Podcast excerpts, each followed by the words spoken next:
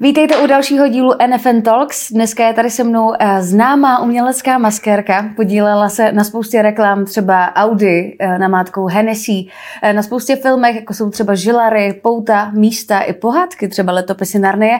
A teď poslední Zátopek a nebo taky Okupace. Je tady se mnou Jana Dopitová. Dobrý den. Dobrý den. Jano, začnu úplně od začátku. Můžu se zeptat, jakou jste studovala školu nebo jak jste se vlastně ke své profesi dostala? Já jsem studovala střední odbornou uměleckou školu umělecko-řemeslných prací, obor maskér vlásenkář, což v podstatě, když jsem na tu školu šla, tak jsem vůbec netušila, co to je, nebo respektive, když mi řekli, měla bys být maskér vlásenkář, tak jsem říkala, vlastně vůbec nevím, co je vlásenkář. Vlásenkář je výroba paruk, knírů a všechny tyhle věci kolem toho. No a protože původně já jsem hrozně chtěla dělat kostýmy, ale můj táta, který dělal u filmu, mi řekl, že jsem se úplně jako zbláznila, že to je jedna z nejtěžších jako prací, která je, a že v žádném případě. Takže vlastně jsem se dostala přes jednoho známého uměleckého maskéra Tomáše Kuchtu k tomu, který mi vysvětlil, co znamená tato profese. A jsem říkala, tak a to jako zkusím, proč ne. Takže jsem vlastně chodila tady do té školy, kde jsme se učili výroby paruk, výrobu všech možných jako masek, zranění a všech těch jako věcí. A bylo to, jakoby, to byl ten důvod, kdy jste si řekla, že chcete dál pokračovat v tady tomhletomu odvětví? Jakože střední škola? Takhle já jsem to jako vystudovala a pak už vlastně nebyla šance to moc jako změnit. V podstatě, protože se naučíte řemeslo, naučíte se něco rukama, nebo naučíte se základy toho řemesla. No a pak buď to jako chcete zůstat, nebo ne. A já jsem měla obrovský štěstí hnedka od začátku, protože původně, když jsem šla na tu školu, tak jsem chtěla být samozřejmě filmová maskérka, a chtěla jsem se přihlásit vlastně, protože tam je velký praktická část a chtěla jsem tu praktickou část dělat na Barrandově. Ale tam přibírali jenom obrok, že tam vždycky byly jako z prvního a třetího a z druhého a čtvrtého. A já jsem říkala, OK, ale já nechci jít do divadla, já chci být filmová maskérka a počkám. No, jak jsem ten rok čekala, tak mezi tím státní podnik Barrandov se zrušil a mě nezbylo nic jiného, než jít do toho divadla. A za což jsem nesmírně vděčná, protože jsem měla úplně skvělý vedení od paní Evy Buštový a od paní Tocauerový, který mě učili tu vlásenkařinu. A na základě té vlásenkařiny vlastně teďka stavím to, co oni mě naučili, tak na tom já do dneška stavím vlastně spoustu věcí. Takže vlastně to byla nejlepší věc, která mě jako potkala, že mě tenkrát, nebo že se zrušil státní podnik Barrandov a celá ta škola a musela jsem do toho Národního divadla. Národní divadlo to bylo tedy. A jak se teda taková středoškolačka potom z Národního divadla dostane k tomu filmu? Jaký byly vaše začátky? No a to je právě zase otázka jako píle, vlastně, když to vidím teďka zpětně, a ty cílevědomosti s tím, že já jsem se dostala k tomu, že jsem mohla spolupracovat se studentama na FAMU. A škola mi to umožnila v rámci praxe, že jsem mohla chodit dělat studentský filmy na FAMU. A můj první film byl, ono se to dřív jmenovalo VOP, pak se z toho stal Kanárek. A můj vlastně první film, který jsem udělala, byl Kanárek s Viktorem Taušem. A ten film se točil strašně dlouho, měl hrozně moc úskalí, samozřejmě, že to bylo jenom z lásky k tomu projektu, že to nebylo honorovaný, nebylo tam nic. Ale nejcennější na tom bylo, že za ty 2 roky toho natáčení, nebo možná se to točilo ještě díl, se tam vystřídalo strašně moc lidí, kteří byli v té době na FAMU. Takže vlastně jsem si udělala obrovský kontakty. A z těch kontaktů vlastně do dneška spoustu těch lidí jsou moji přátelé do dneška, s kterými jsem se tam potkala na tomhle natáčení. A myslím si, že to byla jedna z nejdůležitějších věcí, která mě potkala. Protože na základě toho, tím právě jako padnul státní podnik Barrandov, tak se otevřelo spoustu nových produkcí, kam právě šli lidi, s kterými jsem spolupracovala na těch studentských filmech na FAMU. A ty mi potom dali tu možnost a příležitost s nima pracovat na velkých projektech. Takže vlastně to velké štěstí, které jsem měla, že třeba když mi bylo 21 let, tak jsem udělala jako hlavní maskér film Rok Ďábla. Mm-hmm. Když jsem dělala želary, tak mi bylo 24. A to si myslím, že v dnešní době už vůbec jako reálný není. Ale bylo to vlastně tím, že jsem si nabrala spoustu kontaktů a ty lidi za tu dobu, co se mnou spolupracovali na tom FAMU, třeba uvěřili, že něco umím a že jsem schopná to dát. Takže dokážete jakoby říct, že krom té píle šlo taky o to, že jste se nebála se bavit s těma lidma, setkávat se s nima a ty kontakty si jako no to není, že získává ty kontakty, to je o tom, že, nebo není to o tom, že cíleně jdete a říkáte, že tamhle z toho kluka by jednou mohl být producent, tak já se s ním začnu kamarádit. tak to úplně jako není. Je to o tom, že jsem jako poměrně dlouho setrvala na FAMU a spolupracovala jsem vlastně v rámci svýho jako času na těch famáckých cvičeních a tím vlastně tam vznikne nějaký přátelství a nějaká důvěra, která samozřejmě v momentě, kdy ta doba byla trošku jiná, takže vlastně v momentě, kdy oni mě znají a důvěřují mě, tak si mě vezmou pak na ten svůj projekt vlastně. Vzal si vás později Viktor Tauš na nějaký projekt? Já teď s Viktorem připravuju Amerikánku, takže my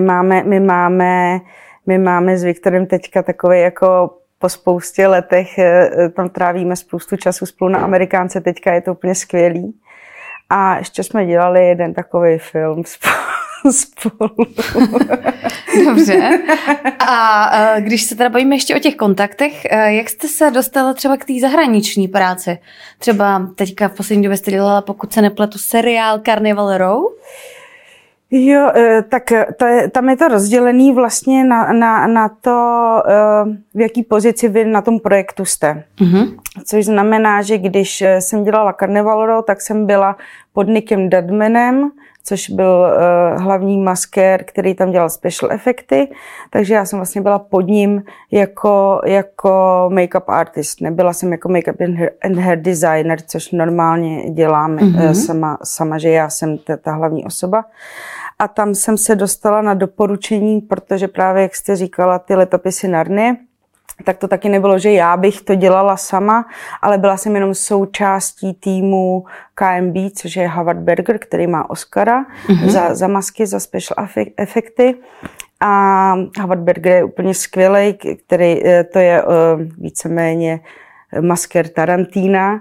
A když jsme dělali Hostel 1, Hostel 2, tak tam jsme se seznámili, kde on dělal special efekty. Já jsem dělala teda normální make-up tam. Civilní, nebo nevím, jak to nazvat, nedělala jsem special efekty tam, ale nicméně tam jsme se na sebe navázali a on, když přijel tenkrát točit do Čech Narnii, tak mě přivzal do svýho týmu, který čítalo třeba 40 lidí z celého světa, takže a nás tam bylo 6 Čechů z těch 40 lidí, jinak tam byli tam Němci. A nebudu to jmenovat všichni z celého světa. Ale tak to je určitě velký úspěch i tak, ne? To bylo skvělý, tam zase to je jako věc, kdy máte Oscarovýho maskéra, který vás vede, tak se naučíte strašně moc věcí, které potom jako zužitkujete v té své práci. Nebo minimálně vidíte trochu do kuchyňky někomu jinému, stejně jako já jsem teďka na Carnival koukala trochu do kuchyňky tomu Nickovi Dudmanovi. Změnily se nějak trendy v líčení? Jo, já myslím, že jo, že se to mění furt. To furt má nějaký vývoj. Teď mi moje holky říkaly, že nikdy nevědí, který trend zrovna pojedu. že se to tak jako proměňuje se to od toho, co děláte, jaký druh toho jobu to je. Já se snažím ty věci nechávat poměrně dost trošku jako posunutý, což znamená, že ty pleťovky nechávám hodně lesklý, nedělám takový ty super extra perfektní vlasy, ale potřebuju, aby to trochu dejchalo a mělo život, ale někdo zase, lidi, co dělají seriály, tak to potřebují mít přesně takhle perfektní a zalakovaný a zamatovaný, protože ten formát a ten způsob toho snímání je jiný než ty věci, které dělám já. Záleží opravdu od toho, který druh práce děláte. Od toho se poměrně odvíjí to, jak má vypadat ten make-up. Mm-hmm. Jakože to je ve vývoji furt. A tak berme, jakože kdybyste třeba teď dělala nějaký konkrétní film, já nevím, třeba Ty želary, kdybyste je točila teď a když jste je jakoby maskovala tehdy, jestli by se to teď udělalo jinak než tehdy? Želary jsou pro mě poměrně zlomový, protože když jsme se s Ondřejem Tránem bavili o tom vizuálu, jak to bude vypadat, tak on říkal, že v žádném případě nechce, aby to bylo všechno jako super perfektní, že chce, aby v tom byl život, aby to dejchalo, aby ty lidi byli přirozený. A já jsem tam teda šla velmi přirozenou cestou v Želadech a pamatuju si, že potom, když byla premiéra a já to viděla na tom plátně, jak tam tý Aně tak různě jako trčejí ty vlasy všude možně jako a teď mi bylo těch 24 let, takže vlastně bylo hrozně těžké to jako ustát. Tak já jsem pak zůstala v tom kině úplně sama a brečela jsem tam jako pod sedačkou, že nikdo nepochopí, že jsem to myslela schválně. Jako schválně a že si všichni budou myslet, že nechápou, proč mi dali tu práci, když to mám celý jako rozcuchaný ten film vlastně jako. A naštěstí tenkrát ještě paní Adamová, která nebyla už v té době nejrychlejší, protože jí bylo asi 90 let, tak je tam našla pod tou sedačkou a vysvobodila mě a říká, ne, pojď se mnou, jako nikdo, je to skvělý, pojď to. A tak mě vytáhla z toho kina, jinak bych tam podle mě seděla do dneška pod tou sedačkou. Ale bylo to pro mě důležitý v tom, že jsem si zkusila, že to může fungovat, že může fungovat ta nedokonalost, ale do dneška je občas jako těžký trošku furt trošku ukočírovat tu hranici, kdy je to jako život a kdy už je to prostě hnusný. Takže tam je taková malinká hranice mezi tím, jak to jako dát. No. A tak teď už vám asi věří, když je někdo lehce rozsuchaný, že to bylo záměrně, že jo? No, takhle, já si myslím, že teď už jsem v takový divnofázi, že mi lidi říkají, no tak to už jsem poznal hned, že jste dělala ty takhle rozdrbaný a šílený. Já jsem dělala v České televizi pohádku 12 měsíčků a ta je teda celá posunutá totálně a vlastně mě to hrozně baví a vlastně jsem ještě dělala u těch pohádek, tam je to ještě, který jsem vždycky dělala s Karlem Janákem, s kterým jsem udělala spoustu filmů, tak ten mě důvěřuje a nechává mě ty moje šílenosti jako bejt a tam to máme posunutý teda vždycky, jak v Princezna a písař, tak v 12 měsíčcích teda jako tam je to za hranou. Já myslím, že u pohádky je to jako úplně v pohodě, že tam to právě sedí k tomu. Jo. A když se ještě vrátím k těm trendům, dá se říct, že se teď třeba víc dbá na to, aby byla víc ekokosmetika nebo aby to bylo bio. Vnímáte vůbec nějaký takový posun v tom? Jo, tak já občas samozřejmě vnímám, že někdo s tímhletím skvělým nápadem přijde. Ale já potřebuju od té kosmetiky úplně něco jiného, než aby byla bio. Prostě, protože ta herečka nebo ten herec mi v tom musí vydržet 12 až 16 hodin pod světlama a když tam budu mít super skvělou biokosmetiku, tak ona prostě nevydrží. Prostě to nevydrží ten obrovský nápor nebo to, co to má vydržet vlastně za tu dobu, kterou my jsme na place. Plus je tam do toho nějaký zásahy, nějaký pudrování, furt jako něco, tak já samozřejmě tam jsem se snažila nějaký moment mít kosmetiku, která není testovaná na zvířatech. A myslím si, že se mi to částečně podařilo, ale jakože myslím na to, nemyslím na biokosmetiku, ale spíš jako na zvířata. Myslím, že částečně se mi to podařilo, ale musím čas od času udělat v některých produktech prostě kompromis. Stalo se někdy, že jste někomu dala na obličeji něco, co mu způsobilo alergii? Ne, tak oni to hlásejí dopředu většinou. Hlásejí, no. Takže to a pak je přesně ta honička, že spousta kosmetiky obsahuje paraben, což je konzervant těch líčidel. A když právě mám herečku, která je bio, tak ta většinou paraben nechce a když vám řekne, že je alergická na paraben, tak si opravdu neskusíte, jestli lže nebo ne. Jako. Takže pak máte honičku jako sehnat bezparabenovou kosmetiku, která se samozřejmě musí několikrát za den opravovat, protože to prostě nefunguje pro tu kameru. Když se vrátím k období pandemie, jak moc ovlivnila vaši profesi nějaký covidový opatření? Myslím, co se týče jako nějaký dezinfekce, roušek, masek, všeho. Já v době pandemie, nebo respektive celý rok, já mám to tak, že dělám jeden český film ročně, to dělám jenom tak jako, protože chci pro radost, jako, že si říkám, že je fajn, aby něco bylo. A jinak většinu roku dělám zahraniční reklamy v mojí milované produkci Unicefa. A děláme skvělý joby se skvělýma režisérama, jak s anglickýma, tak s americkýma. A tam jsou ty covidový jak se jmenuje? Opatření? Covidový opatření poměrně přísný. Jsme rozdělení na zóny, na barvy a ty barvy se spolu úplně nesmí jako kamarádit. Já jsem většinou zelená a většinou jsem zelená sama, ještě s tou herečkou, protože jsem riziková, protože ta herečka je bez roušky. Takže vlastně jsem sama v té zelené, jsou i make-up, kostýmy a herečka. Pak jsou další zóny, což je červená, což je většinou zahraniční štáb, modrá, což je technický štáb okolo kamery a lidi na place.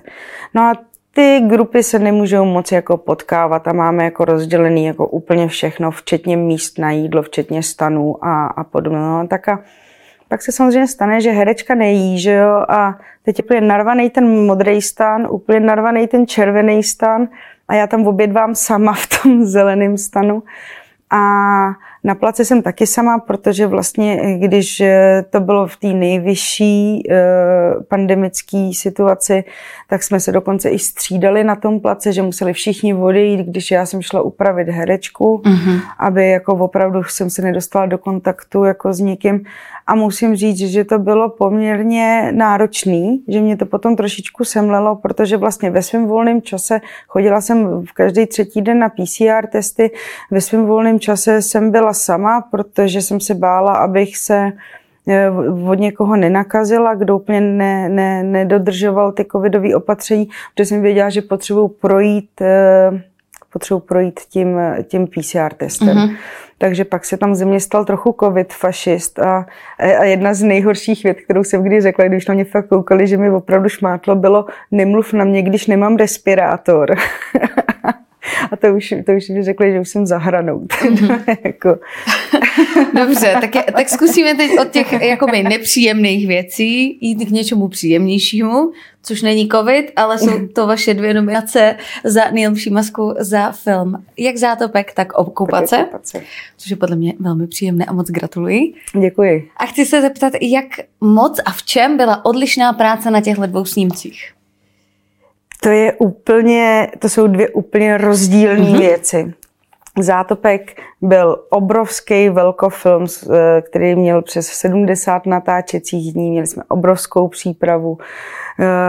Měla jsem obrovský tým, který čítal 20 lidí, měli jsme spoustu komparzů, všechno jsme to museli připravit. No a k tomu byla Okupace, která byl takový jako rodinný film Unicefa a bylo tam prostě 8 herců tuším a bylo to vlastně celý dělaný na jednom místě. Se Zátopkem jsme cestovali celý rok různě po celé České republice. Tohle to bylo v jednom kulturním domě v Novém Strašecí a byly to dvě úplně rozdílné věci. Jakoby v rámci toho natáčení a v rámci vlastně úplně všeho. Vlastně mně přijde hrozně... Zátopek byl opravdu jako spousty práce. Na Zátopku já jsem neměla třeba 4 měsíce den volna, protože jsme furt jakoby jeli, my jsme pondělí, pátek točili a sobota, neděle jsme měli fittingy na nový kompars, protože my jsme nerecyklovali ty lidi, my jsme měli na ty tribuny furt nový a nový lidi, takže jsme si je museli přes ten víkend všechny ty chlapy ostříhat, museli jsme nafitovat všechny ty ženský, aby měli správně vlasy. No a pak jsme zase od pondělí do pátku točili, kde já jsem byla s Vaškem, ale musela jsem přes ten víkend připravit to, aby holky věděly, co mají dělat, aby všechno jako fungovalo. A takže to byl takový, jako, takový obrovský, vlastně se Zátopkem jsem žila rok a bylo tam spousty práce. A Okupace byl takovej, jak říkám, rodinný film a natáčel se 16 natáčecích dní.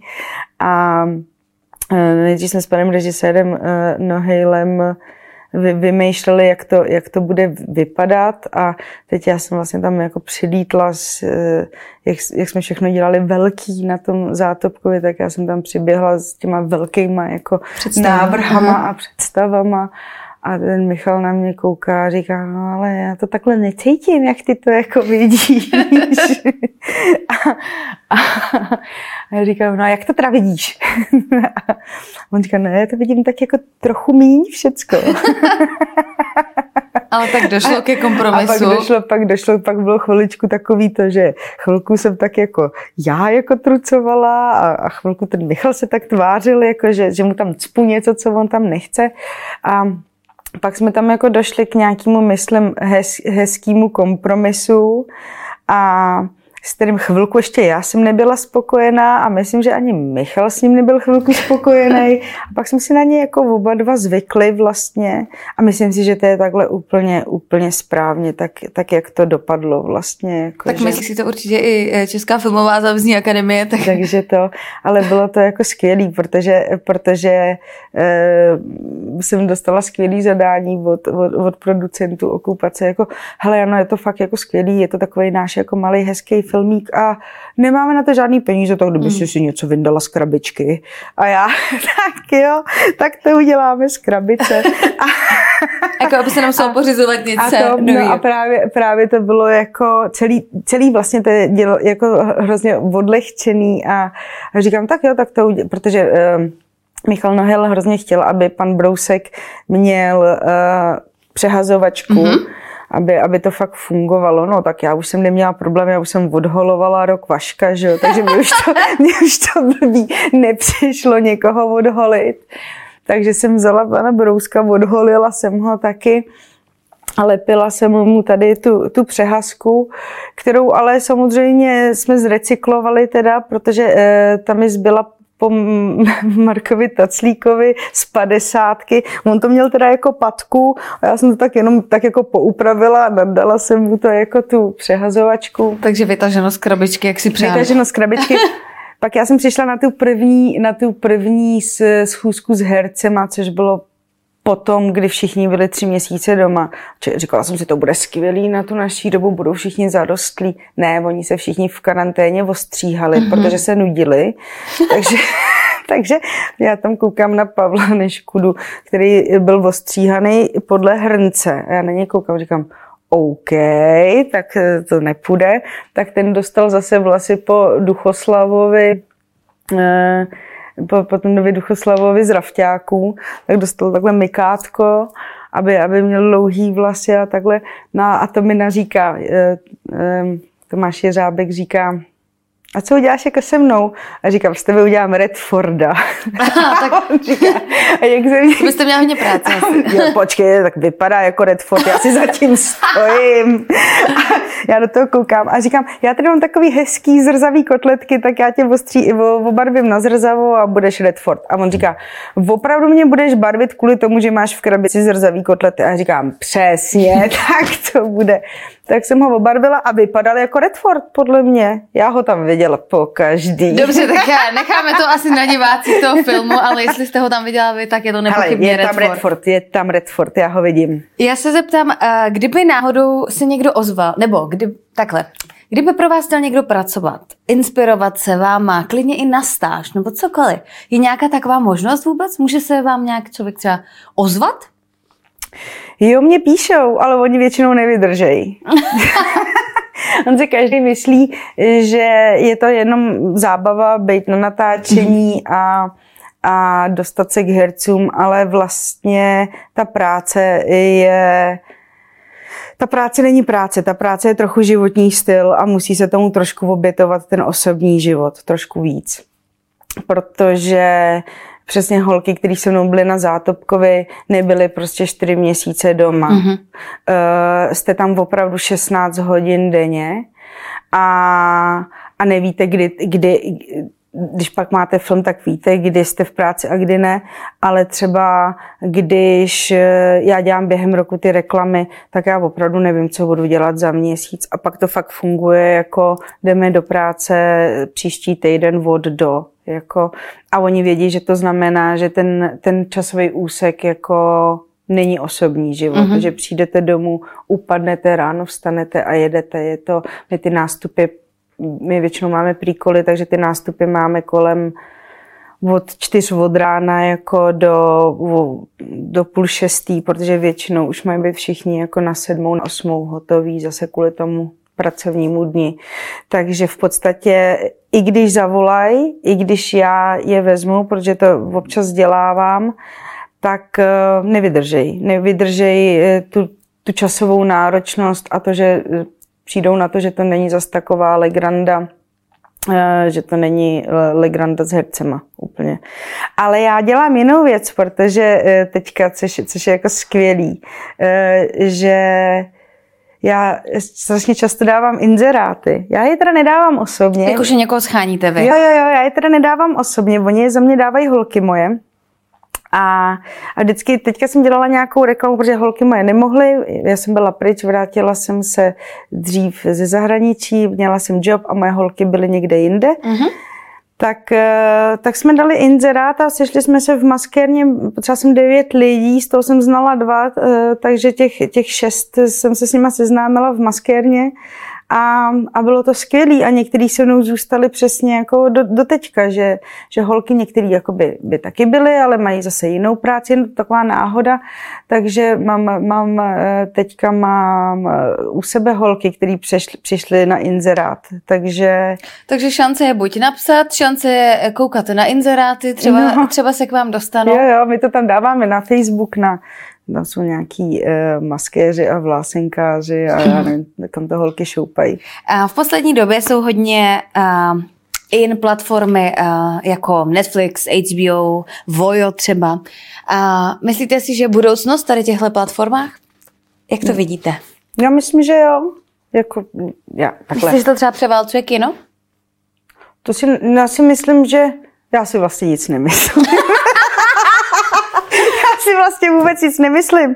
Já myslím, že kino má svoje kouzlo, platforma má taky svoje kouzlo a televize má taky svoje kouzlo a každý si najde to svý. Jako já koukám na televizi doma, protože to je pro mě nejjednodušší věc, když přijdu, že to zapnu. Když mám víc času, tak si pustím něco na počítači nebo Netflix, když cestuju, tak si pouštím jenom Netflix. Mm-hmm. Do kina se teďka moc nechodilo, protože prostě pandemie, ale myslím si, že to kino má své obrovské kouzlo a že snad nezanikne. Já doufám taky. Děkuji vám moc za rozhovor. Takže tak. A budu já se taky těšit děkuju, na vaše nové projekty a budu držet palce hlavně. Děkuju. A já děkuju moc za pozvání.